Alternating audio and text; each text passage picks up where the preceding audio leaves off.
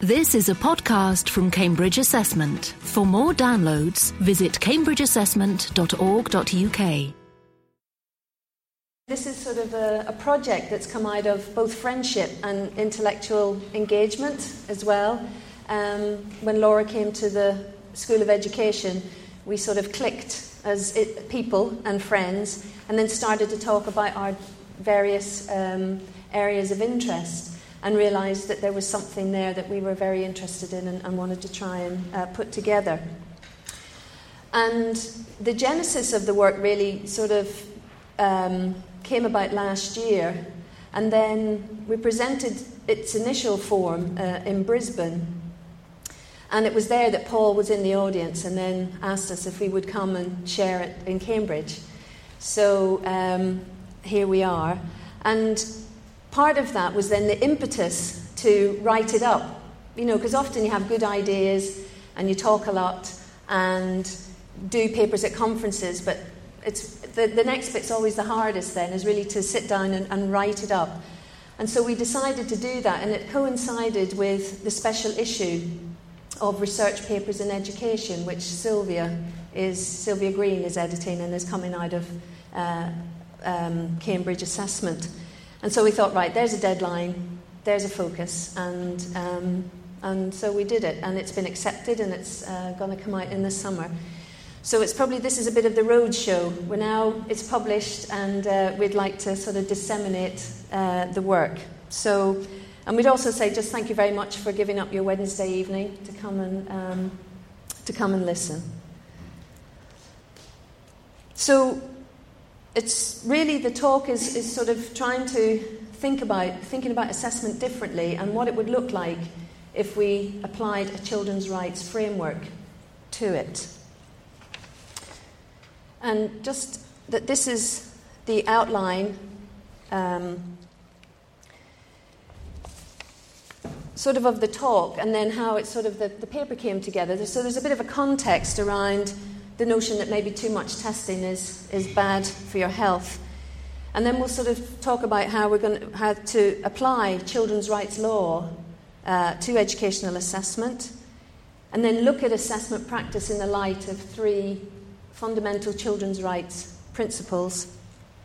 And then we'll like some discussion and some reflection on what might a consideration of children's rights bring to assessment.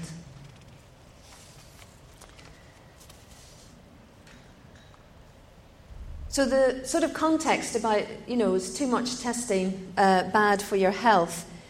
And I think there has been a, a, sort of a concern in the UK that we have some of the most frequently tested children in the world. And th- this sort of um, statistic came out of the House of Commons report in 2008 that the average pupil in England would take nearly 70 tests during a school career.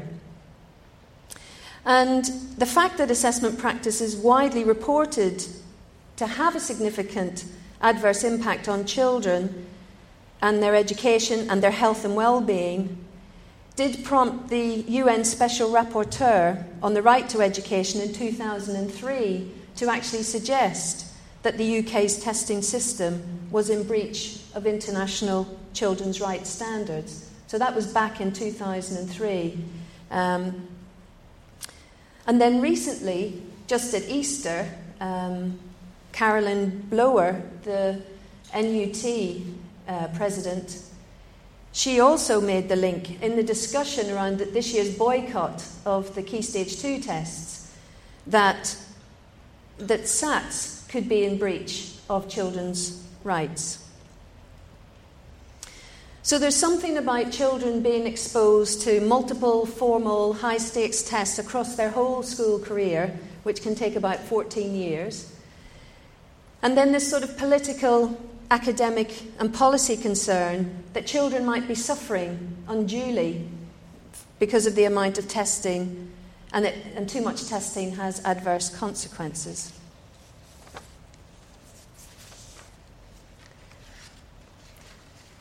And I think that we were, in our discussions, were suggesting that while it might have seemed obvious to us that the, that the sort of the testing and assessment on one hand and children's rights on the other it seemed an obvious connection, but it was one that's rarely, rarely made. And so it was how do you bring, bring that together? Um, and it, this, the thing that might make it obvious is the fact that governments are signatories to relevant international treaties. They have signed up to these, and they have primary responsibility for ensuring that educational practice is compatible with international children's rights standards. So the governments have the responsibility for that. But again, the House of Commons, the Select Committee report, was saying that maybe it's the use of national testing, using it in inappropriate ways, that that can lead to the damaging consequences for children and the education system. And it's the fact that um, all the devolved governments of the UK have committed to a vision of childhood. They've all got children's plans. England, Wales, Scotland, Northern Ireland all have them. Uh, in England, it's called the Children's Plan. Um, it's the National Plan for Children and Young People in Wales. And on our own government, it's the 10 year strategy for children and young people. So these documents are coming out of government departments. There's an explicit commitment to children's rights in these documents. But that commitment then seems to evaporate as the documents are then produced in education generally, and then in assessment specifically. So, in other areas of childhood, um, they are focusing on children's rights, but in the documentation around education and, and in assessment, it's less so.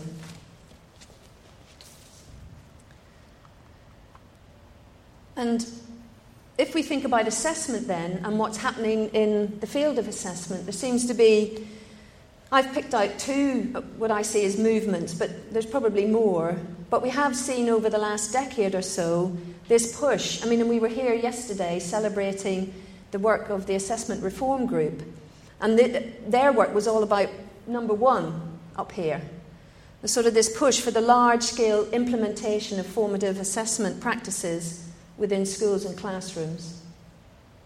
But we still have continuing, and in certain um, states growing dominance of high stakes testing and assessment for accountability across nations and states. So you've got these two movements which are very much in tension with each other at times. And those tensions have been acknowledged in policy directions. So while you've got policy that argues for the efficacy and importance of formative assessment practice, to greatly improve student learning and achievement, but we don't know whether such practices actually do create and sustain better equity of student outcomes. And then tests are seen as significant mechani- mechanisms for reform of curriculum and assessment in order to raise standards of education. So they're always there in the, the, the reform area. So there's friction. There seems to be friction between directions in order to achieve the goal of a better education for all. But there's also a considerable lack of coherence between assessments, I would say, at the classroom, school, and system level.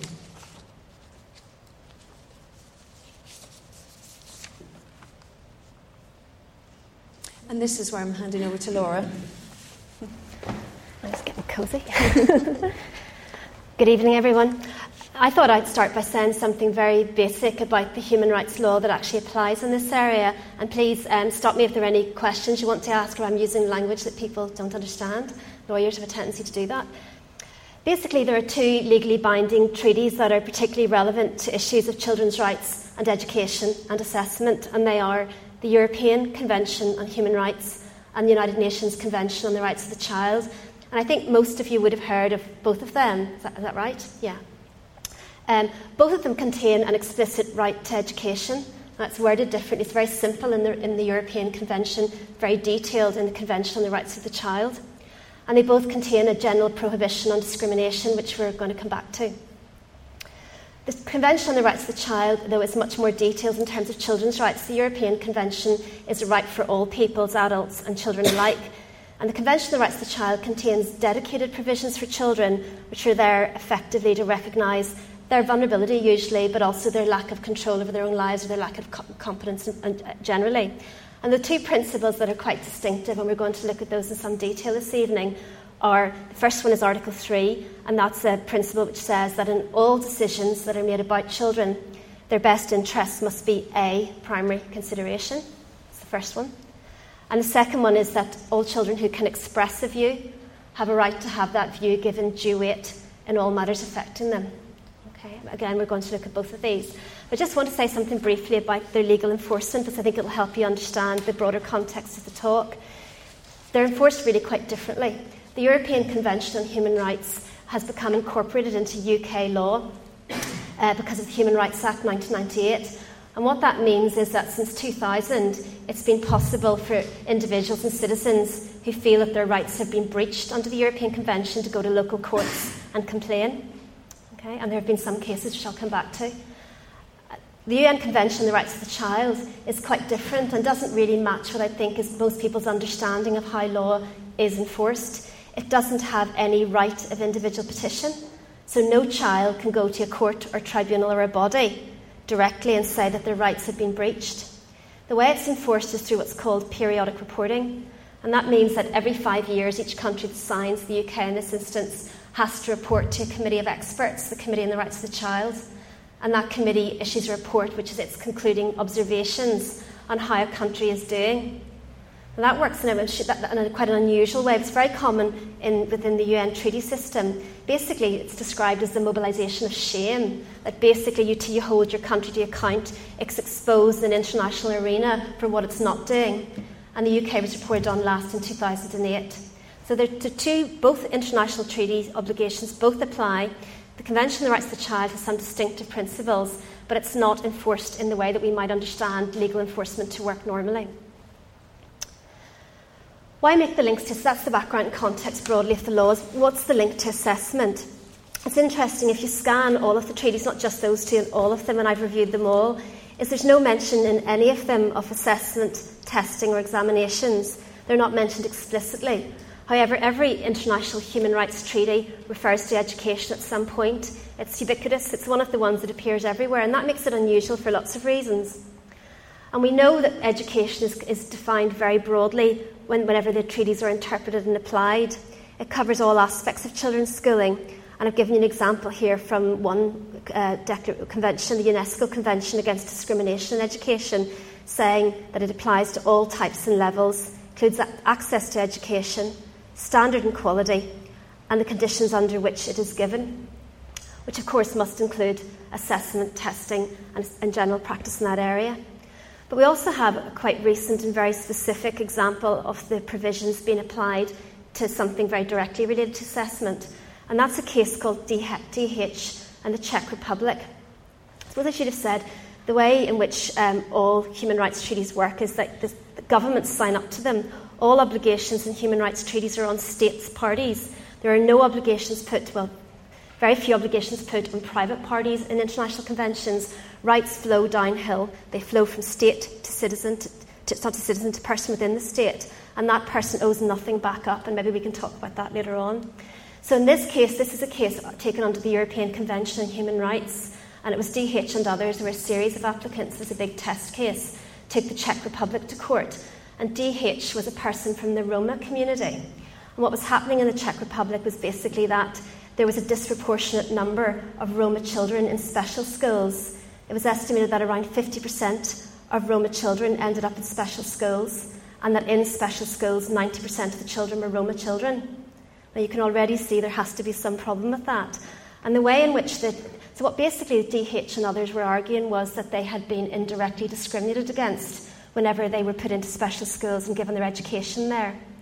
And the Czech Republic did what I think most states would, would have done in that instance. They tried to justify the outcome of the discrimination by saying that they had used objective testing systems to decide who was going to special schools.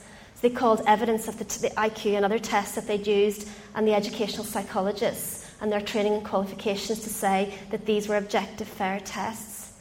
And the European Court of Human Rights said they weren't. They said these tests were culturally biased tests. They were therefore unlawful and the discrimination could not be justified. Now, this is an, a landmark legal decision. I very rarely use that term in all sorts of ways. The main way in which it is, which is not directly relevant, is that it's the first time the court accepted indirect discrimination in a test case. But from the purposes of today, what it has done is that it's opened the doors for other cases like that in the domestic courts. So you think the European Convention on Human Rights is incorporated into UK law. So basically, any person who feels that they have been that they've had some adverse consequence from having done a test that in some way is biased against them on some ground, be it gender or race or something else, then has an option now to challenge the nature of those tests in domestic courts. Now, that's a practice that's been happening for some time within the American legal system, as you might imagine. There's been a series of cases um, and successful cases challenging particular tests across the American states. But it's something now that, two, since the DH case two years ago, is much more likely here. So, does it apply? Yes, of course it does. We realise that these principles do apply to testing. And that the UK then has basically committed publicly through signing these conventions, signing the European Convention 50 years ago, and signing the UN Convention on the Rights of the Child 21 years ago, that it's bound legally to ensure that what happens to children in schools and elsewhere is compatible with these fundamental human rights principles, including assessment. What are the principles? I mean, the, the, Convention has 41 substantive rights in it, and it, there is a principle of human rights law that all human rights are indivisible, interrelated, and interdependent. And that, in, theory, means that you can't look at one without looking at the other, at any of the, all of the others, which, of course, is impractical and isn't really true. And what we've done in the context of our discussion and paper has have, we've tried to focus on what we think are some of the key principles from the UN Convention on the Rights of the Child and really think through what they mean for assessment. And the crucial ones, of course, are those that define education, particularly Article 29 of the Convention on the Rights of the Child, where there's a very detailed, quite long statement of the aims of education, so what a rights based education should be trying to achieve, with a focus on ensuring that children develop to the best of their ability in, in all areas. Very, very broad statement. We're not going to look specifically at that, that's the broader context of what we're looking at. But the three we are going to look at are three of four cross cutting principles of the Convention. And they are the one that I mentioned the best interests of the child are A, primary consideration, non discrimination, and participation. The fourth one, just for your interest, is the child's right to life, survival, and development. Now, clearly, there is a relevance in the aspect of development, but we're not going to talk about it today. Starting with the best interest principle, the text of the convention is in italics. And basically, it says that in all actions concerning children, whether undertaken by public or private social welfare institutions, courts of law, administrative authorities, very wide, or legislative bodies, the best interest of the child shall be A, primary consideration. And I've overemphasised the A, primary consideration, and I'm sure you can think why. Um, it's the second point there, the bullet point is that during the drafting of the Convention on the Rights of the Child, that word was very hotly contested. Many states were arguing that it should be that the child's uh, best interest should be the primary consideration. Can you all see how that would be a very different provision? There's something very different from having children's best interests as taking precedence as opposed to being factored in along with other interests. And that can result in really quite different outcomes when it's worded that way. So, children's best interests are not necessarily predominant and those making decisions about children can take into account of other broader factors, including the public interest. But what it requires public bodies to do then is to undertake a systematic consideration of how children's rights and interests are or will be affected by their decisions and actions. This is a statement from the United Nations Committee on the Rights of the Child in one of their general comments, which uh, basically they elaborate on how the convention should be applied and interpreted. So they're saying that you know, every public body has to do this. And they recommend that it's done through things called child impact assessments. You may be familiar in other contexts with equality impact assessments or environmental impact assessments. It's a way of looking explicitly at the effect that something may or may not have on a particularly vulnerable group.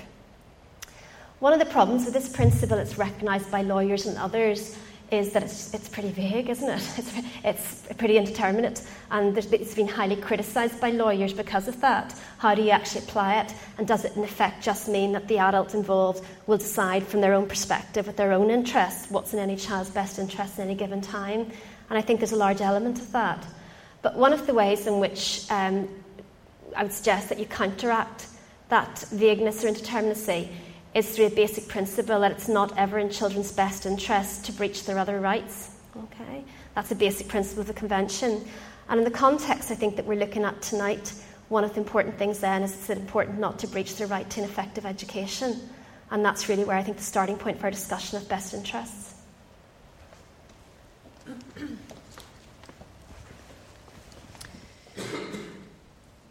So, um, Laura would tell me what the well, we, what the, the rights or the standard was, and then I, I would be reflecting, well, okay, how does that then apply to assessment?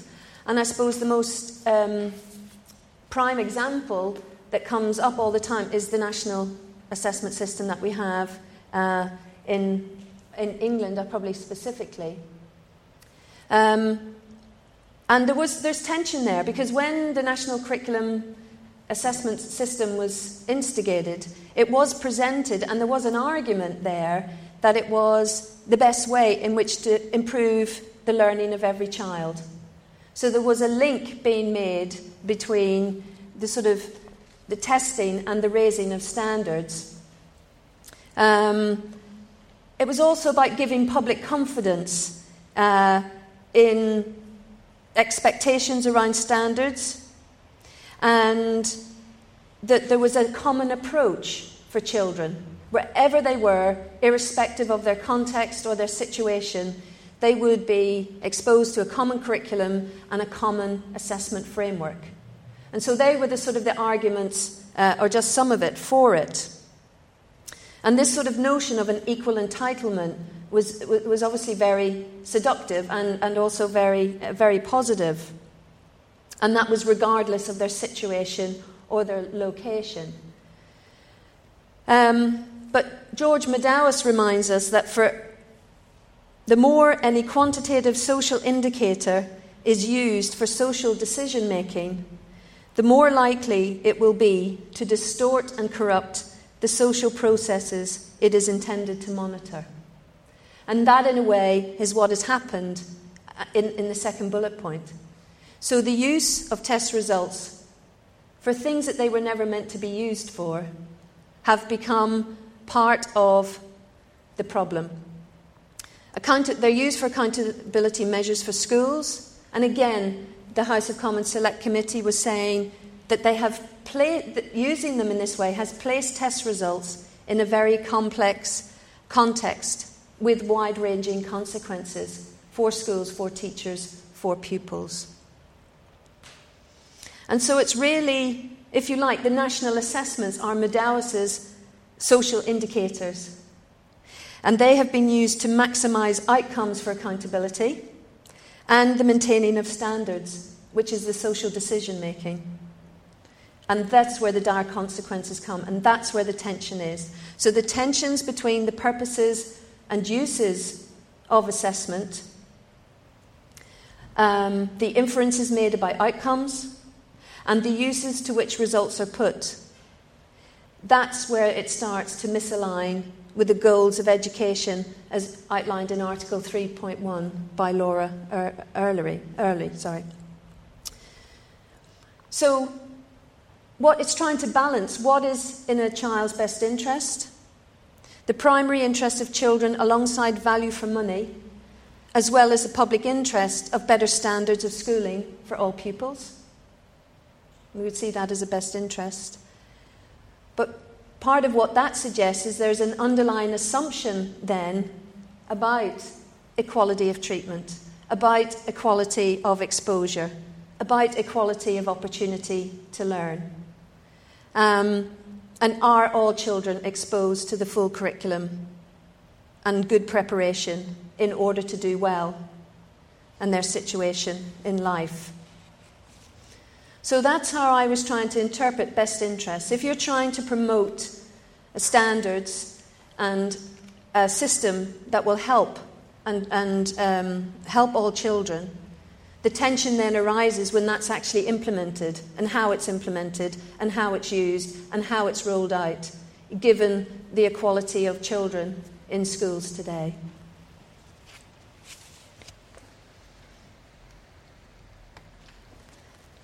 The second principle we looked at then was non discrimination. And this provision here is actually the most extensive non discrimination provision in any international treaty. There's only actually one uh, head of discrimination that's missing from the list, and if you're very smart, I think, or quick reading, you'll spot it. And that is of the kind of normal heads that you might see in national legislation, and that's sexual orientation. And you can see how contentious that would have been during the drafting of the treaty to include sexual orientation in the, uh, in the UN Convention on the Rights of the Child. Remember, these treaties are signed up to by states parties, and there's a huge conservatism, I think, around the treaty itself, and a lot. The treaty itself is no gold standard. Um, the UN Special Rapporteur on the Right to Education, Katarina Tomaševski, described it as the bare minimum to which governments have grudgingly agreed. Okay, so the, the provision is there. It's a very wide non-discrimination provision, but it does have that gap. The right to be not to be discriminated against in education is a recurring theme and feature of international human rights law. All human rights derive from two basic principles right to human dignity and the right to equality. So non discrimination is naturally going to feature. And the Committee on the Rights of the Child has emphasised repeatedly non discriminatory access to the range of educational opportunity, including assessment. In their 2008 report on the UK, they didn't specifically criticise any assessment practice, but they did look at inequalities in outcome and you know, were using educational uh, data on educational attainment, particularly to point out problems with children from ethnic minority communi- communities in, in the UK. But with the advent of the Human Rights Act, um, a number of cases have appeared in the domestic courts in which it has been argued that assessment practice has been discriminatory. I'm just going to give you an example of one from Northern Ireland, the Northern Ireland courts. It's a case called In Re Newton's application, uh, and it involved a child who was dyslexic who wanted to sit the Northern Ireland 11 plus test, which is in abeyance this year, but has been a feature of our uh, education system forever before that, it's the 30s. Um, this year it's even more interesting legally, but that's another story. Um, but in Re Newton's application, his mother argued that he should be given extra time to read and do the test, as is normal with other examinations like GCSEs and A level. And that isn't the practice, has not been the practice with the 11 plus. And it was argued that this breached his rights and not to be discriminated against in terms of his disability, his dyslexia. And the Northern Ireland High Court took evidence from the Department of Education, from CCEA, our examinations body, basically to say that the 11 plus test was a test like no other in the sense that there was, you know, it's not like a GCSE test because these children are competing with each other for a limited number of places. And in that instance, they said that it was not appropriate to give him extra time to do the 11 plus. And they said there were other ways in which he could argue after the event in terms of going to the school and arguing special circumstances. Very difficult decision, but it reflects a kind of broader uh, approach, I think, to the UK courts, not just the Northern Ireland courts, when they're faced with European Convention arguments. They very, very rarely side with the parents. Uh, very, very, very few cases win, and that's against, I think, the expectation of, I think, schools and the public, where often these cases are very successful. There's a doctrine called the margin of appreciation, and basically it allows states a very wide discretion as, about, as to how they get on with their education systems. It's rare that they win. DH, the Czech Republic, is an exception. So, yeah.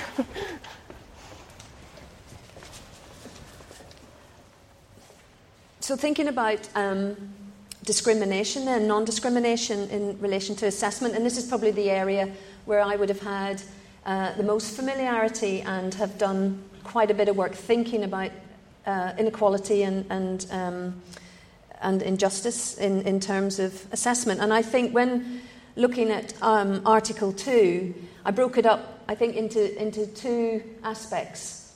And I think it's interesting, maybe the audience today, that we, as exam boards and, and test developers, um, we do have obligations. We have obligations to design assessments that are efficient, reliable, valid and fair for all test takers. And we sort of stand by those uh, sentiments, um, and they would be very technical aspects of test design and development.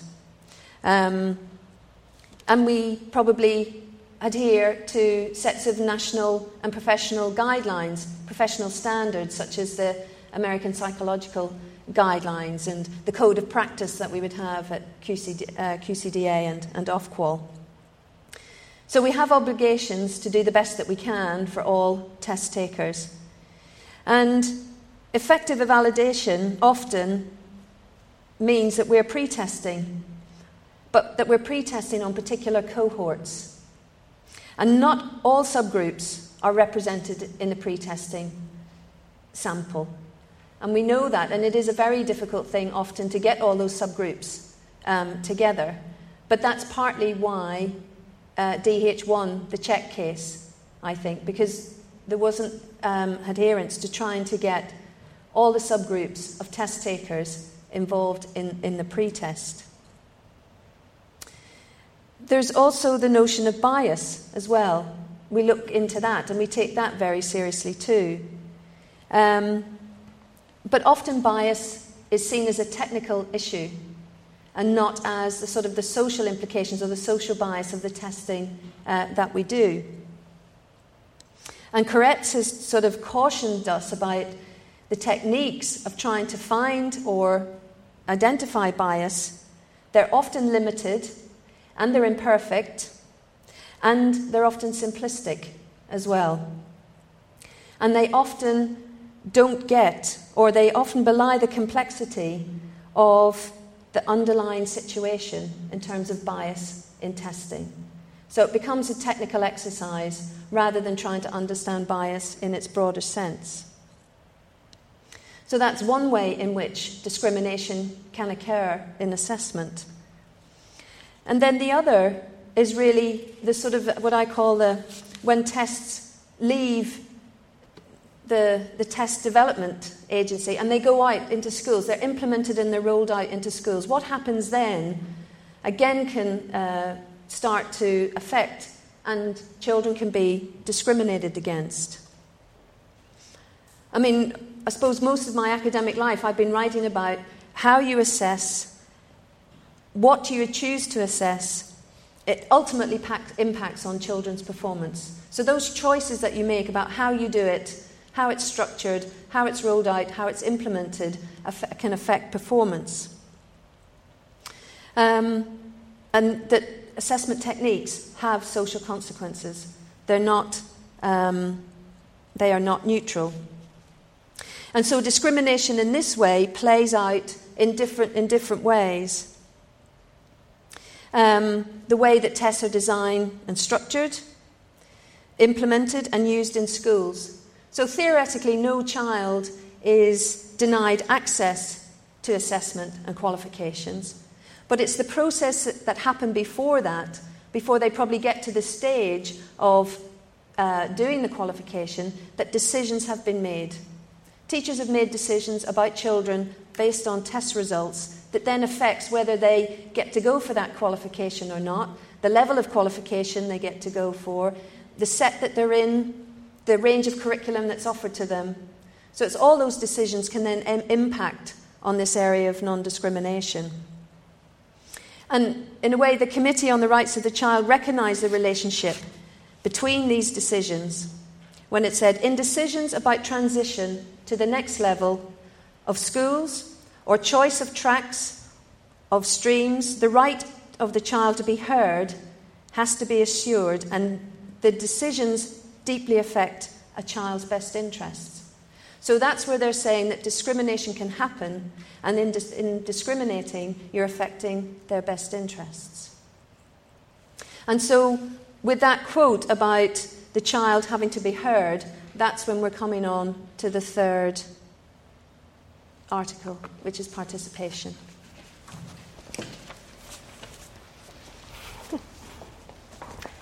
This is the final principle that we picked out for discussion, and I think you may well have come across this. It's often cited in the educational world in relation to pupil voice or student voice. This is the provision of the Convention on the Rights of the Child that's seen to drive that whole pupil voice agenda.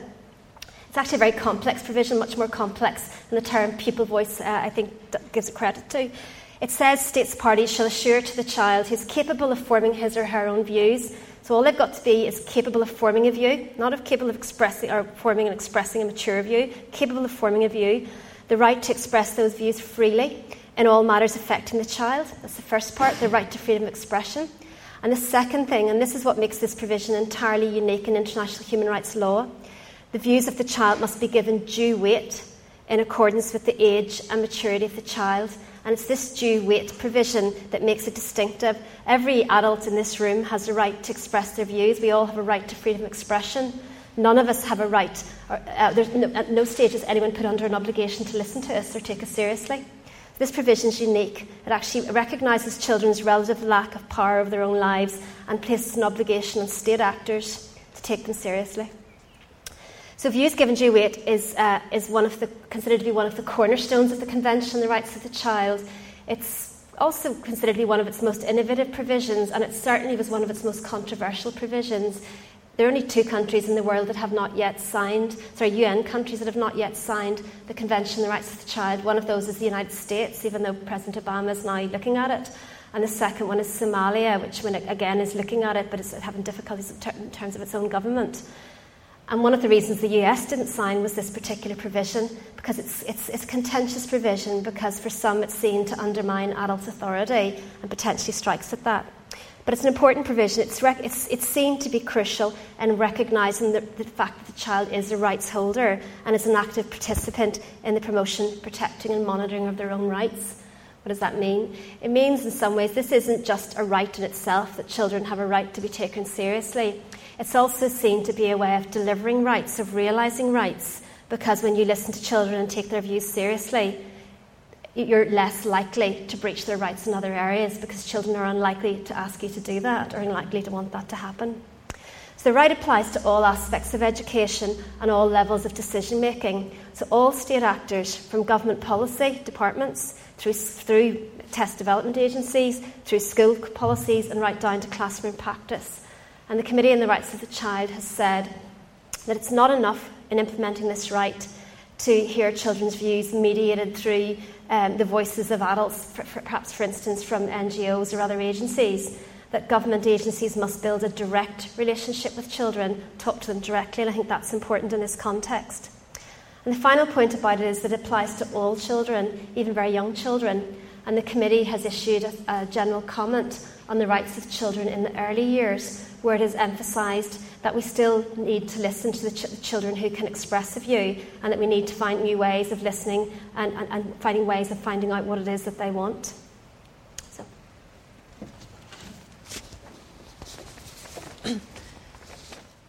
So, as Laura said, probably participation is the, uh, the right that we've heard about the most. And even in assessment, people would have been talking about the pupil voice. Um, but in some ways, the raft of initiatives that have happened since the UK uh, signed the treaty uh, and the raft of initiatives in assessment, there's still no um, real involvement of children in decision making. They may be consulted on one level, but there's not involvement in decision making, and especially not in regard to the assessments that they're statutorily required to take or the qualifications that they will take either.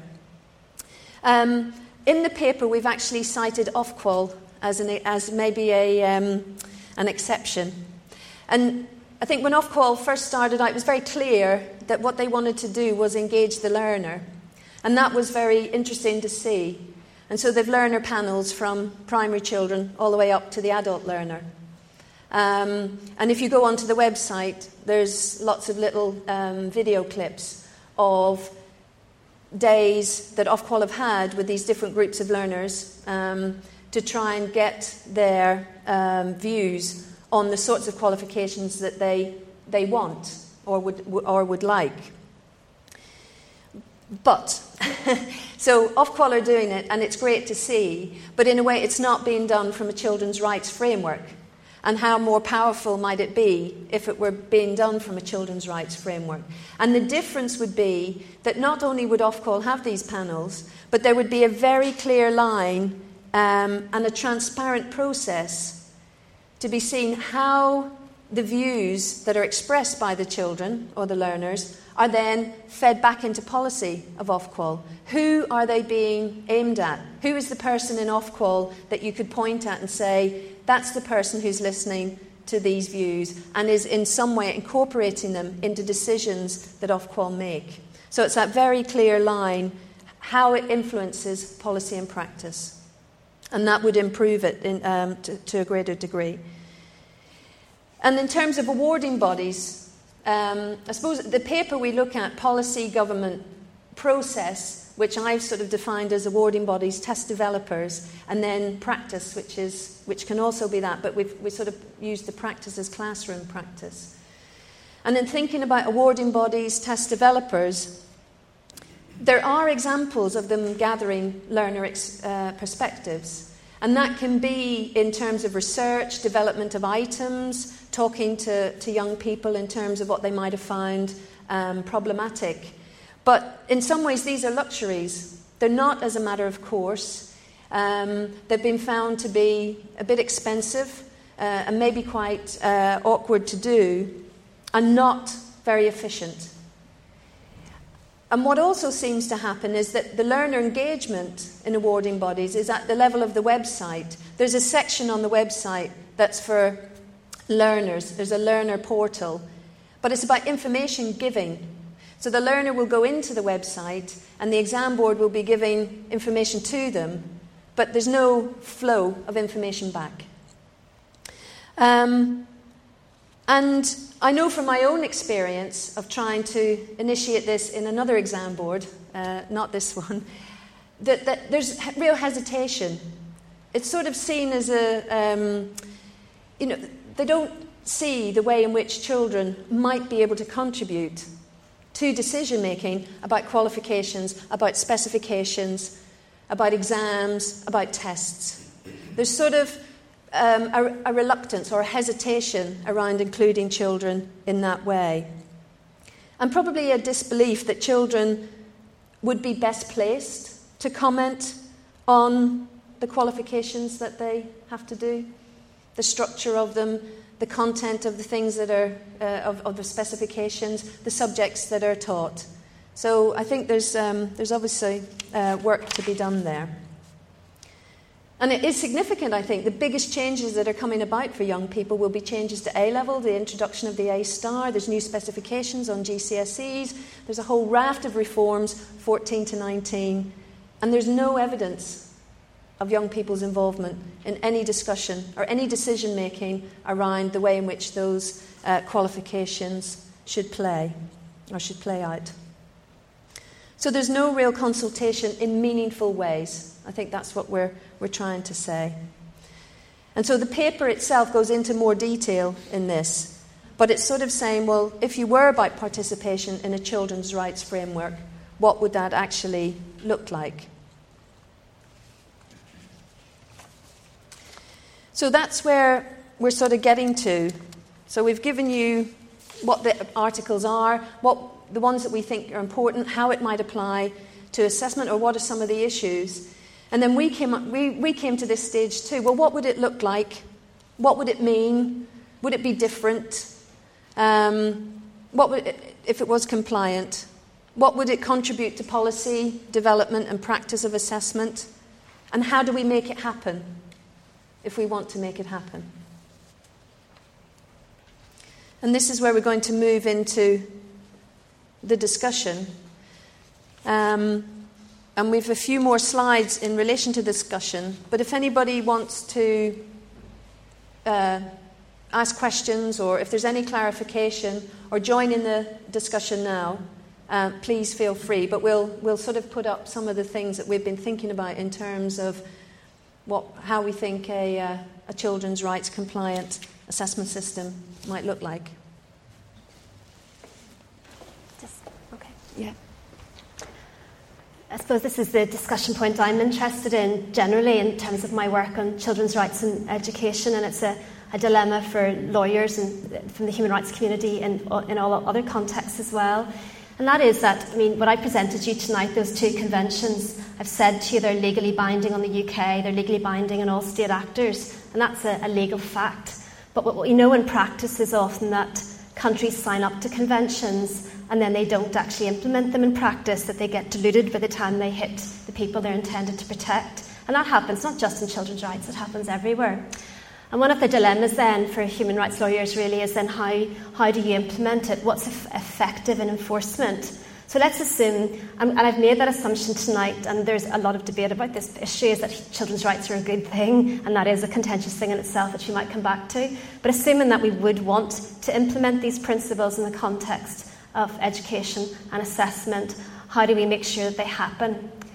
And one, I think, helpful way of looking at this is a model by uh, uh, two authors called Goodman and Jinks, where they look at the ways in which you encourage states to act in accordance with their international obligations? How do you make states put these things into practice on the ground? And they talk about three approaches coercion, persuasion, and acculturation. So, coercion really is you force people to do it, that you introduce legislation that makes it a requirement that they, they act in certain ways. And already across the four UK jurisdictions, we're seeing quite definite legislation in and around uh, pupil participation decision making. That hasn't yet fully hit, I think, the assessment world, but it's, it's, it's very obvious in other parts of the educational community. So you can require people to do it, but of course, there's a danger in requiring people to do something that they're not that committed to doing, that they haven't actually, they don't actually agree with. And I think school councils are a very good example of that. People think that the way to react to pupil participation is to have a school council. But if you're not committed the idea of taking children's views seriously, you can get very tokenistic school councils, and that can be very counterproductive because the children who are involved in those processes feel disempowered, the opposite of what you want to happen in a rights context. So coercion has a role, but it's not perfect. Persuasion, then, is where you try to convince people that this fits with their own value system, that aligns to things that they think are important, so they decide that they want to do it. And there's quite a bit of evidence out there now about the value of something like participation. Very good evidence, great studies showing the value of pupil consultation schools, the ways in which it improves learning, improves people's esteem, relationships with teachers. So we're building a lot of very persuasive material that has been used, I think, in training with teachers. The final one, and this is the one that Goodman and Jinks added in, is what they describe as acculturation. And this is where states or state actors agree to do it but aren't convinced. So, coercion is they have to, they feel they're required to by law. Persuasion is they want to. And acculturation, if you like, is they feel they ought to because everybody else is. So it's the right thing to do.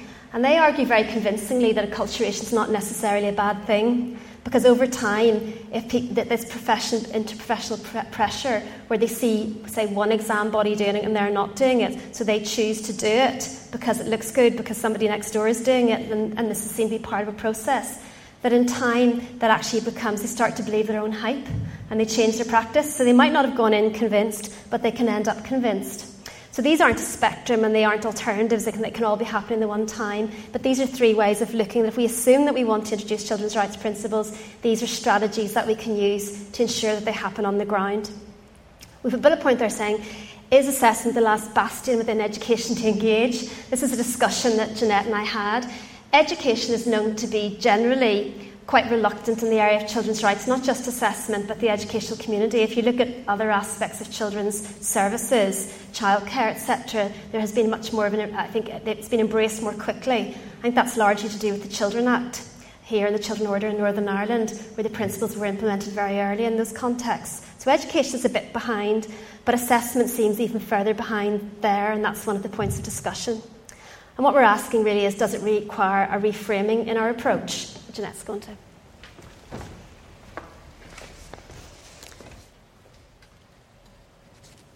Sorry, there's a lot of there's a lot of stuff on these slides tonight.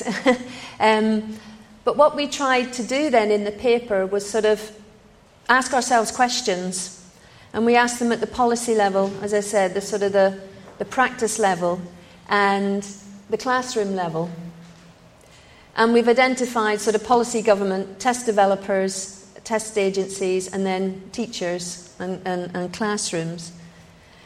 And started to ask ourselves questions across the three principles. I'm sorry, it's not very clear. And also, if you can read it, uh, if it, there would be that you might not be so surprised at some of these questions because some of them look very much like um, questions that are raised in principles of fair assessment. So if you look to the Canadians, um, or indeed people in New Zealand, They, they would have principles of fair assessment, and they'd try to lay them out at different levels. And so it was trying to ask ourselves question if, it, if a test development agency or a body wanted to try and apply the principles, then this is um, some questions that they might uh, ask themselves. So, the best interests are test qualifications developed of value and relevance to children? Do we, do we ever sort of just ask that question about value and relevance? Are there robust procedures to ensure the quality of assessments for all children? And you might say, yes, we do that anyway. That's part of our professional practice, is to, um, to do that. Is the provision to access different forms of assessment? And that argument that not one size fits all. So, are there different forms in which children can um, show themselves to good effect? And maybe we do slightly more around the non discrimination. There's a better practice, as I said, more in the technical way. There's better practice at trying to look at our tests and assessments. But are procedures in place that review and evaluate non discriminatory assessment development? Do we have those as a matter of course? Are there monitoring procedures in place to review examinations tests for technical and other forms of bias? Yes, probably, but maybe not always. Are all representative groups included in pre testing procedures? Do students have the right to appeal directly to the test developer and awarding authority? Now, I think that's a very contentious issue in terms of the relationship of awarding bodies to what they call centres, to schools. That's the relationship. There doesn't seem to be a relationship between the warding body and the student. So the student has to go through the school to appeal. Then participation. This is where it starts to get, again, even there's hesitation. Are children represented on governance strategic committees? Are they consulted on specification and qualification development? How are children's views meaningfully fed back into design, development, and implementation of tests and examinations? Now, these are not exhaustive, these are, we probably just came to the end of trying to ask ourselves questions. But there would be more out there. Um, but it's just, just a few to sort of um, try and think about what, how, it might be, how it might be different.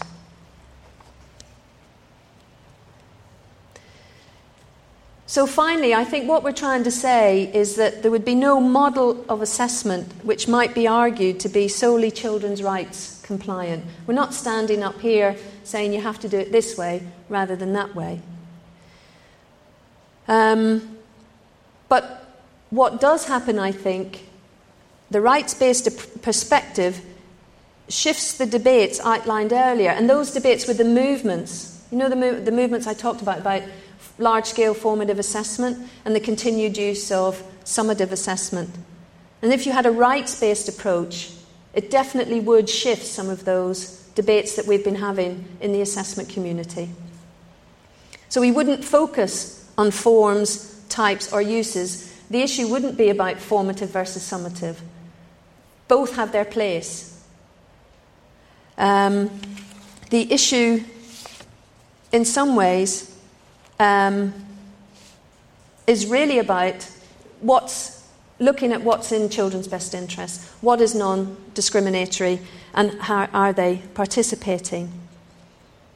So, we're actually probably saying, to counteract some of the first slides, that it's slightly simplistic to say that high stakes testing per se is in breach of children's rights. Presence of high stakes, high quality external exams are motivating. Children like them. Children are aware of their value. And they can be a source of good and provide a transparent way of allocation of resources um, and such as jobs, university places, seen as fair, seen as transparent. And actually, some kids like them.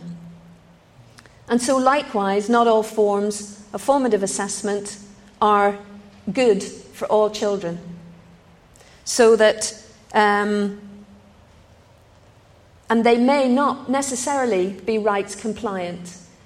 Because there's a lot of talk, maybe, that formative assessment in, in its various guises does enable children to participate by its nature, that the relationship changes between the teacher and the student, the students participating in their own assessment, in the assessment of their learning.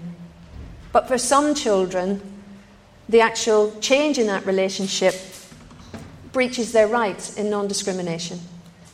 The relationship doesn't work, it breaks down, and the assessment isn't fair for, for all children. Um, and so maybe we were talking yesterday about radical thoughts uh, in assessment. And I suppose what we're trying to offer tonight is only one radical way of rethinking, maybe, and thinking about assessment. And it's that assessment could deliver children's rights. So it's not seen as the sort of the baddie in the room. It's actually a very powerful enabler of rights. And we know that could be possible because nobody reforms educational curriculum without having an assessment system attached. And Paul Black talks about that very eloquently, always saying how governments use assessments to drive reform. So, but what seems to happen then, and this is what we would argue, is that it ends up having a narrow role. It usually ends up for accountability. Um, and so it doesn't deliver in that narrow role that vision for education. It sort of stifles it, and we don't, we don't get it. And the last government, in the children's plan that I mentioned before, had a vision of education to say that it was not just um, most children, but every child.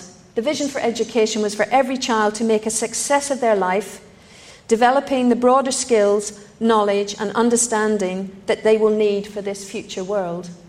And I think it is quite powerful if we could think of assessment as enabling that vision and sort of reclaiming assessment for ourselves um, and using it to enable children to access their rights.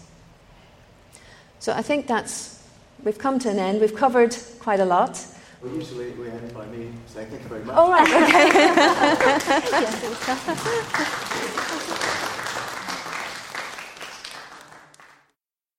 This is a podcast from Cambridge Assessment. For more downloads, visit cambridgeassessment.org.uk.